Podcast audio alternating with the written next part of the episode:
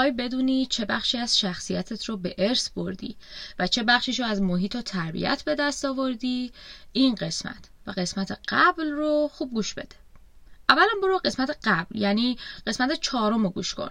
چون این قسمت یه جورایی ادامه قسمت قبل. سلام.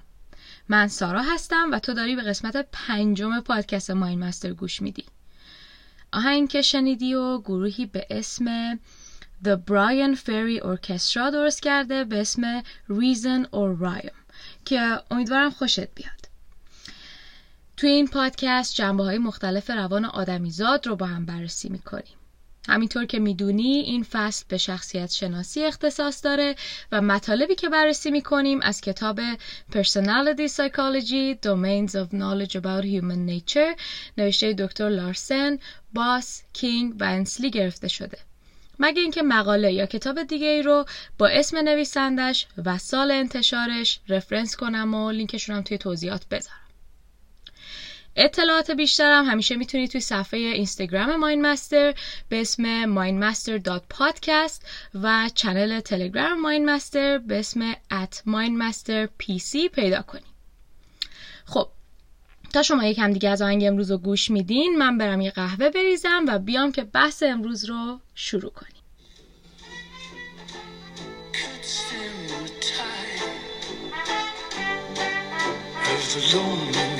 Open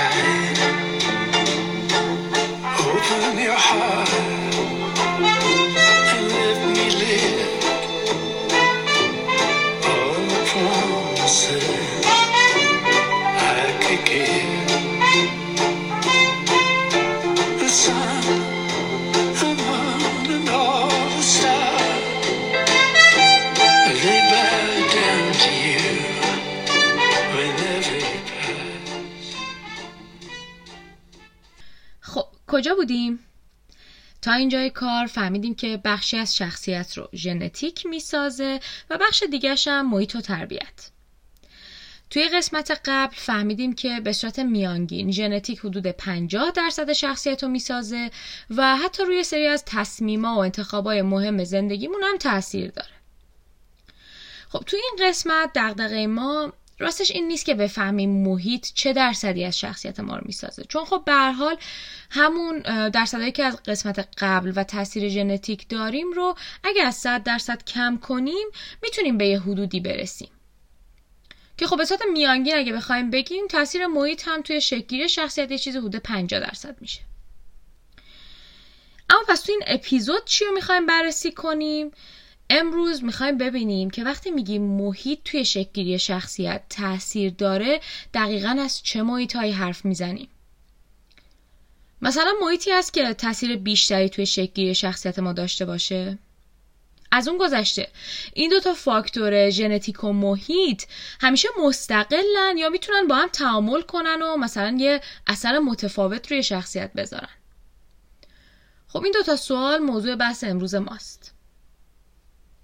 تا وارد بحث نشدیم این نکته رو هم بگم که توی این اپیزود درباره تاثیر محیط توی شکل گیری شخصیت می‌خوایم حرف بزنیم. یعنی می‌خوایم ببینیم اون بخشی از شخصیت که از ژنتیک تاثیر نگرفته مثلا تو بچگی از چه محیطی تاثیر می‌گیره که ساخته بشه؟ دقت کن تو بچگی. یعنی مثلا قبل از اینکه شخصیت به ثبات نسبی خودش برسه. چرا اینو میگم؟ چون ما تو قسمت دوم هم تعامل بین محیط و شخصیت رو بررسی کردیم. ولی اونجا داشتیم در مورد شخصیتی حرف می‌زدیم که نسبتا به ثبات رسیده بود و حالا داشت با محیط تعامل می‌کرد. در صورتی که اینجا به شخصیت شکل نگرفته ای داریم نگاه می‌کنیم که از محیط تاثیر می‌گیره که خودش رو بسازه. مثل شخصیت یه بچه یا نوجوان. همین دیگه. گفتم حواست باشه این دوتا موضوع رو با هم قاطی نکنی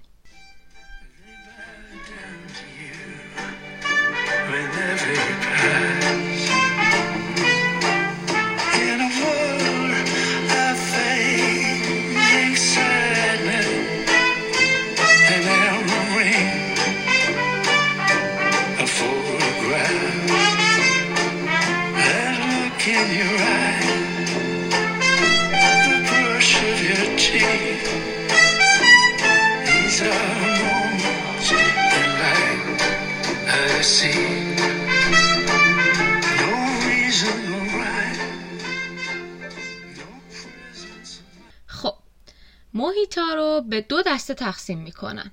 محیط های مشترک و محیط های غیر مشترک. یعنی چی؟ دو تا برادر با یه خواهر رو در نظر بگیر که توی خونه با پدر مادرشون زندگی می‌کنن. این سه تا خواهر برادر یه سری چیزا رو دقیقا مثل همدیگه تجربه می‌کنن. مثلا محلشون یا همسایه هاشون اعتقادا و نگرش های پدر مادرشون. کیفیت غذاهایی که می‌خورن. یا چه می‌دونم تعداد کتابایی که تو خونه پیدا میشه و تعداد ساعتهایی که تلویزیون یا کامپیوتر تو خونه روشنه. یا مثلا دیدی بعضی پدر مادر رو همه بچه هاشون رو یه مدرسه یا کتابخونه میفرستن؟ یا اونایی که خود مذهبیان همه بچه ها رو یه کلیسا یا یه مسجد خاص می‌برن؟ همه اینا محیط مشترک به حساب میان. یعنی محیط ها و چیزهایی که همه بچه های یه خانواده کم و بیش به یک شکل تجربه می‌کنن. در مقابل این محیط وجود داره که این سه تا خواهر برادر یکسان تجربهشون نمی‌کنن. مثل ترتیب به دنیا آمدنشون. رفتار خاص پدر مادر با هر کدومشون. تو پرانتز آره می‌دونم اکثرا پدر مادر رو ادعا می‌کنن که به یک شکل با همه بچه هاشون رفتار می‌کنن. ولی خب در عمل اینطور نیست دیگه می‌دونی که. پرانتز بسته. یا مثلا هر کدوم از این بچه ها احتمالا دوستای مختلفی دارن. و هر, هر کدوم عضو گروه های مختلفی هن تو مدرسه. یکیشون ممکنه تابستون رو توی مزرعه امش بگذرونه و یکی دیگه ممکنه بره کلاس شنا مثلا. اینا محیط های غیر مشترک به حساب میان. یعنی محیط ها اتفاقایی که هر کدوم از این بچه ها خودشون به طور منحصر به فرد تجربهش می‌کنن. خب حالا که دوتا مدل محیطی که تجربه می‌کنیم و می‌شناسی حد می‌زنی کدومه که از این محیط ها تاثیر بیشتری تو شکل شخصیتمون داره؟ محیط مشترک یا محیط غیر مشترک؟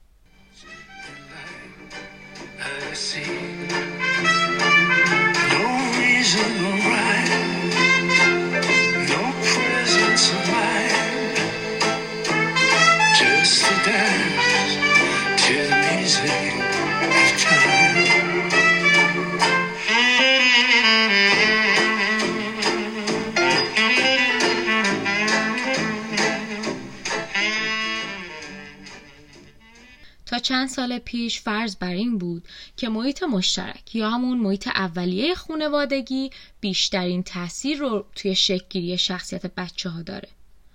در صورتی که الان این ورق کاملا برگشته و روز به روز شواهد بیشتری پیدا میشه که نشون میده محیط غیر مشترک یعنی اون محیط هایی که بچه ها به صورت منحصر به فرد خودشون تجربه می‌کنن بیشترین تاثیر رو توی شکلگیری شخصیتشون داره.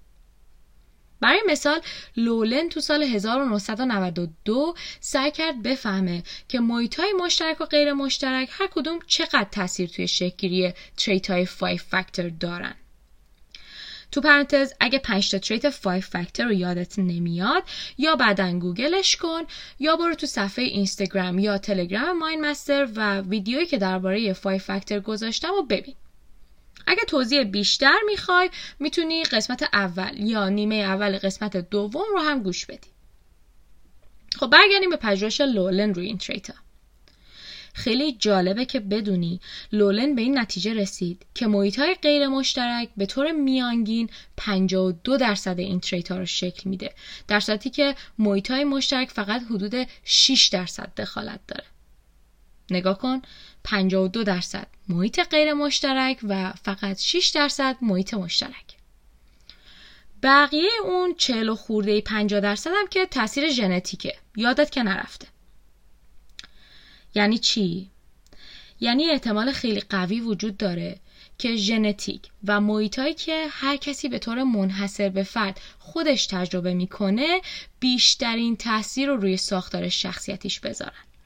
در حالی که محیطی که آدم با خواهر برادراش به صورت مشترک تجربه می‌کنه یه کوچولو تاثیر داره فقط. خب حالا دیگه می‌تونی حدس بزنی. چرا با وجود اینکه تا حد زیادی ژنتیکت شبیه به خواهر یا برادرته یا توی محیط و خانواده با هم بزرگ شدین باز هم انقدر از نظر شخصیتی متفاوتین. به حال 52 درصد تاثیر محیط غیر مشترک عدد کمی نیست.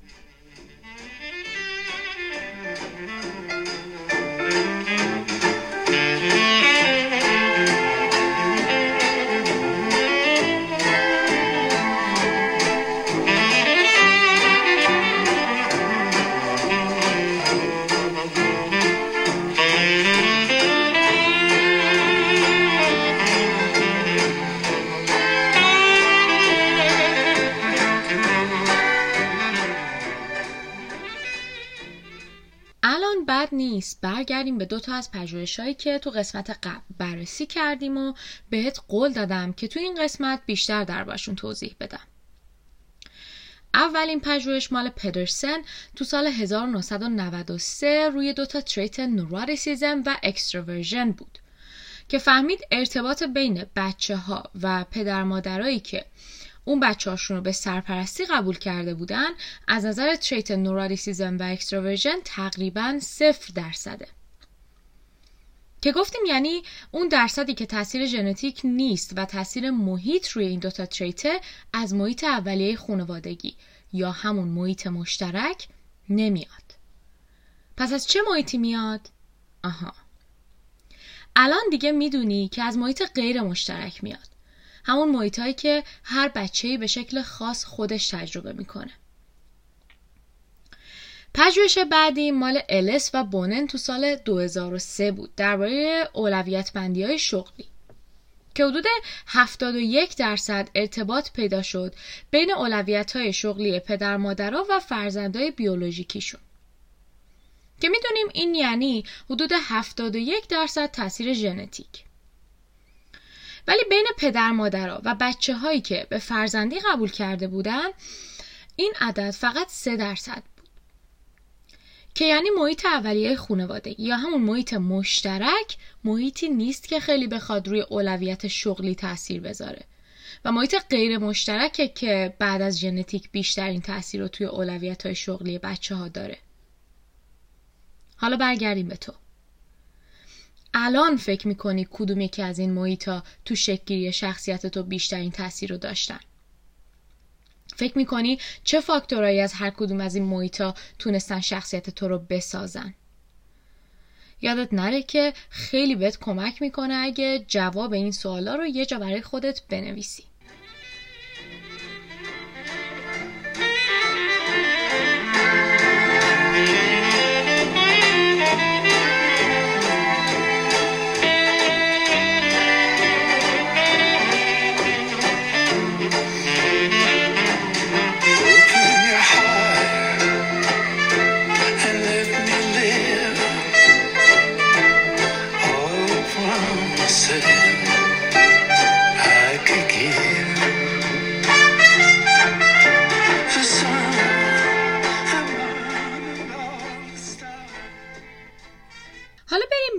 این دوتا فاکتور ژنتیک و محیط فقط هر کدوم مستقلا روی شخصیت تاثیر می‌ذارن یا با هم, هم می‌تونن تعامل کنن. جواب اینه که 100 درصد این دوتا فاکتور با هم تعامل می‌کنن. و همین ارتباطشون اتفاقا می‌تونه روی شخصیت یه اثر خاص بذاره. خلاصه که همه چی به اون سادگی که ما فکر می‌کنیم نیست. یه مثال خیلی معروف. از تعامل بین ژنتیک و محیط تاثیر محیط روی ژن MAOA این ژن رو همه ماها داریم که برای اون یه انتقال دهنده عصبی می‌سازه. تو بعضیا مقدار تولید این انتقال دهنده عصبی کمتر از بقیه است به خاطر ژنتیک خاصشون که عموما مشکلی هم براشون پیش نمیاره تو حالت نرمال. حالا کسبی و همکارانش تو سال 2003 فهمیدن که بچه هایی که به خاطر ژنتیکشون این انتقال دهنده عصبی رو کمتر می‌سازن اگه تو محیطی بزرگ بشن که باشون بدرفتاری میشه یا ازشون سوء استفاده میشه شخصیت های ضد اجتماعی یا انتی سوشال پیدا می‌کنن. یعنی فکر کن همون افراد با MAOA کم اگه تو یه محیط نرمال بزرگ بشن شخصیت نرمالی دارن. ولی محیط یا خانواده ای که ازشون سوء استفاده می‌کنه باعث میشه که اینا دچار اختلال شخصیتی انتی سوشال بشن. یعنی یه ژنتیک خاص.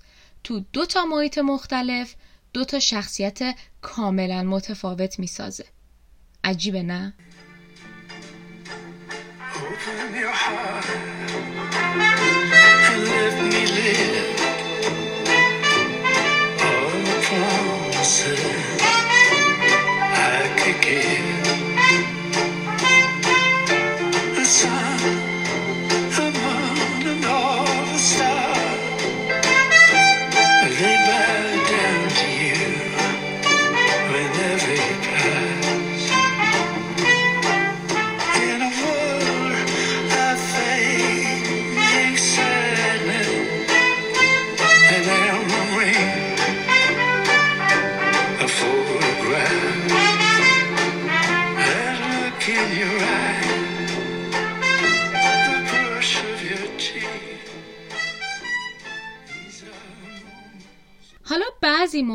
ژنتیکمون باعث میشه محیط های خاصی دور خودمون بسازیم یا برامون بسازن که مطابق ژنتیکمونه. و همین اثر ژنتیک رو روی شخصیتمون چندین برابر می‌کنه. سه تا مثال می‌خوام بزنم. تو اولی پدر مادرها هم یه سری ژنا رو به ما میدن هم چون خودشون اون ژنا رو دارن محیطی درست می‌کنن که اثر اون ژن رو بیشتر می‌کنه. مثل مثلا پدر مادری که جفتشون به خاطر ژنتیکشون توانایی کلامی و شفایی بالایی دارن و اون ژنا رو به بچه هاشون هم میدن. به علاوه به خاطر ژنتیک و علاقهشون کلی کتاب و منبع تو خونهشون می‌ذارن که اتفاقا داره محیط بچه هاشون رو می‌سازه. اینجا اون بچه. هم به واسطه ژنتیک توانایی کلامی زیادی داره و هم محیطش ممکنه کنجکاوش کنه که یه سری به اون کتابا بزنه و از نظر کلامی حتی قوی تر بشه.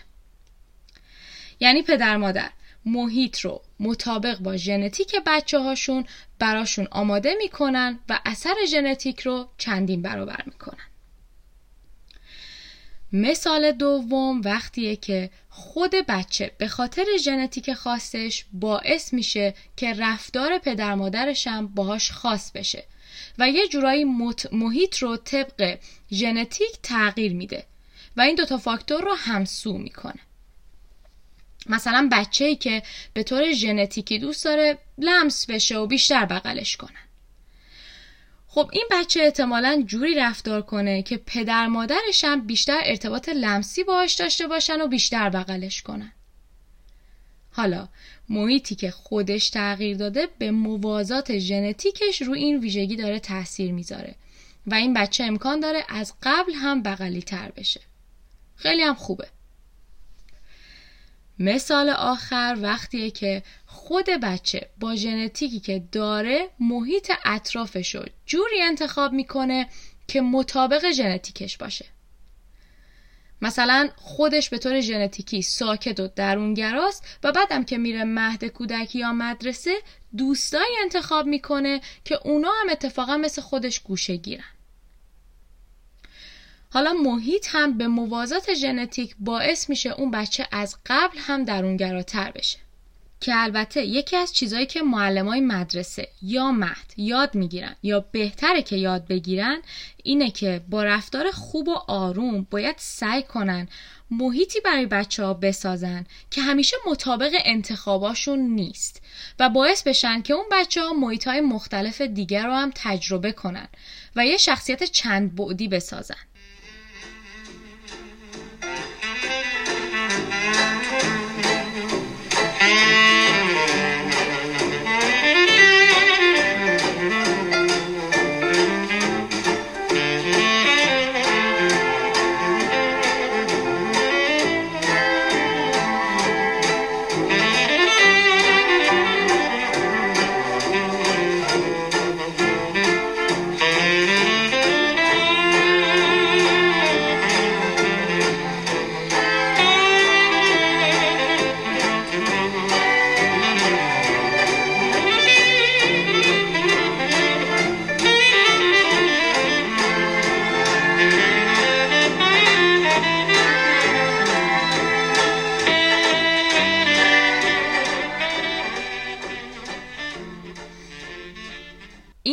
قسمت پنجم ماین مستر تموم میشه. خیلی ممنونم که من گوش کردی و خیلی ممنونتر میشم که اگه این قسمت رو دوست داشتی به دوستاتم معرفیش کنی. معرفی کردن تو به این معنیه که دوست داری ماین مستر ادامه پیدا کنه و من بیشتر انگیزه بگیرم که بیشتر مطلب جمع کنم و بیام برات بگم. در ضمن فردیس متن و لحن قسمت قبل رو نقد کرد که بابت پشتیبانیش ازش خیلی ممنونم. چهار قسمت قبل یه منتقد افتخاری هم داشت که اتفاقا بعد از دوازده سال ما هم دیگر به واسطه این پادکست پیدا کردیم. مریم عزیز که از پشتیبانیش خیلی ممنونم. اگه تو هم فکر می‌کنی نکاتی هست که باید بهم گوشزد کنی یا می‌خوای این قسمت رو نقد کنی می‌تونی به صفحه اینستاگرام Mind Master message بدی یا توی اپلیکیشن Castbox برای Mind Master کامنت بذاری. من همه رو می‌خونم و جواب میدم. تا هفته دیگه. و قسمت دیگه ای از ماین مستر شما رو به خودتون میسپارم.